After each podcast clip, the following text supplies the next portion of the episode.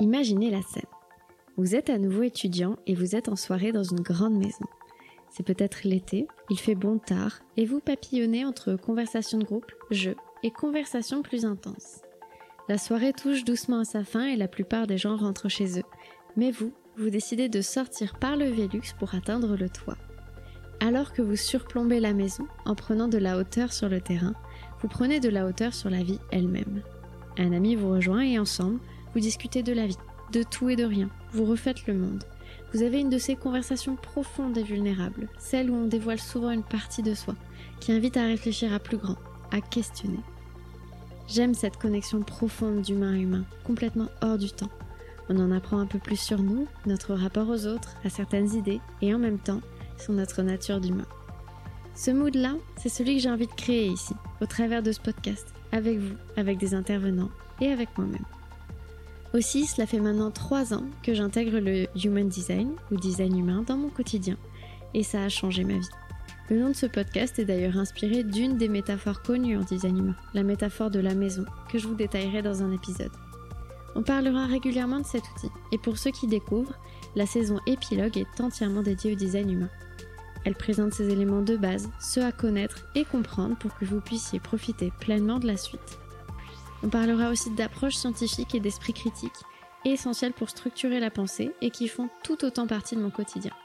C'est d'ailleurs l'exploration du design humain au travers d'une démarche scientifique qui, selon moi, a toute sa valeur. Finalement, peu importe l'origine de cet outil, qu'il ait une réalité scientifique ou non, l'expérimentation est ce qu'il y a de plus important. Beaucoup de partages seront humains ici, et donc à la fois subjectifs et imparfaits.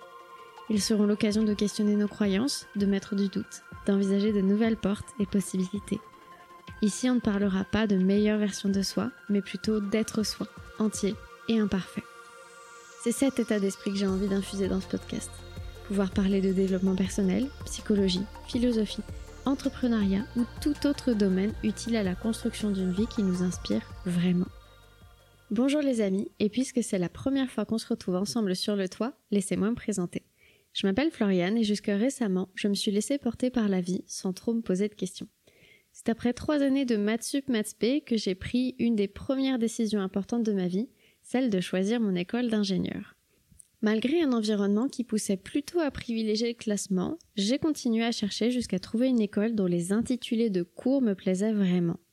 Celle qui a fini par retenir mon attention est spécialisée en sciences cognitives et propose en plus des matières traditionnelles et scientifiques, des sciences humaines et sociales que les autres écoles ne proposent pas.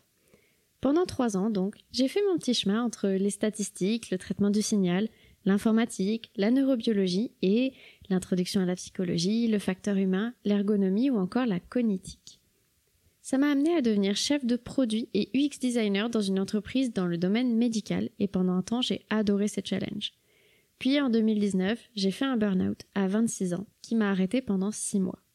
6 mois pour aller mieux, pour comprendre comment j'en étais arrivé là et surtout pour comprendre qui j'étais et ce que j'aimais. Ça peut paraître simple comme question, mais je me l'étais encore jamais posée. Quatre ans plus tard, je me suis reconvertie dans le coaching, un métier que pourtant je jugeais énormément, et j'ai d'ailleurs résisté pendant plus d'un an avant d'admettre combien le coaching me passionnait. Maintenant, je suis passionnée par mon job et l'entrepreneuriat, au même titre que le fonctionnement de l'humain, son cerveau et sa capacité de relation.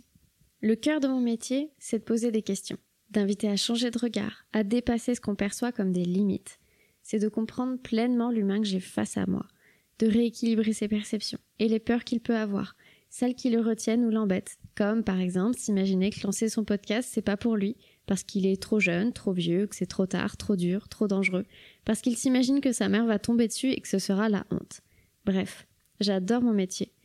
Et au final, c'est un peu ce que je faisais en tant que chef de produit et UX designer, sauf que à l'époque, pour définir les fonctionnalités adaptées à mon produit, j'allais questionner les utilisateurs pour concevoir le logiciel le plus adapté possible. Et maintenant, je questionne toujours des personnes, mais plutôt pour les accompagner à construire la vie la plus riche et inspirante possible. Je suis toujours ingénieur, mais au service de l'humain plutôt que d'un produit. J'ai hâte de démarrer cette aventure avec vous. Si vous souhaitez déjà un peu plus de mon contenu, vous pouvez me retrouver sur YouTube au travers de ma newsletter ou sur Instagram, clairement là où je suis la plus présente, et tous les liens sont en bio. Si cette écoute vous a plu, n'hésitez pas à mettre 5 étoiles à ce podcast et à le partager. C'est gratuit et ça aide énormément à sa visibilité. Je vous souhaite une bonne journée d'ici là et à bientôt, ici ou ailleurs.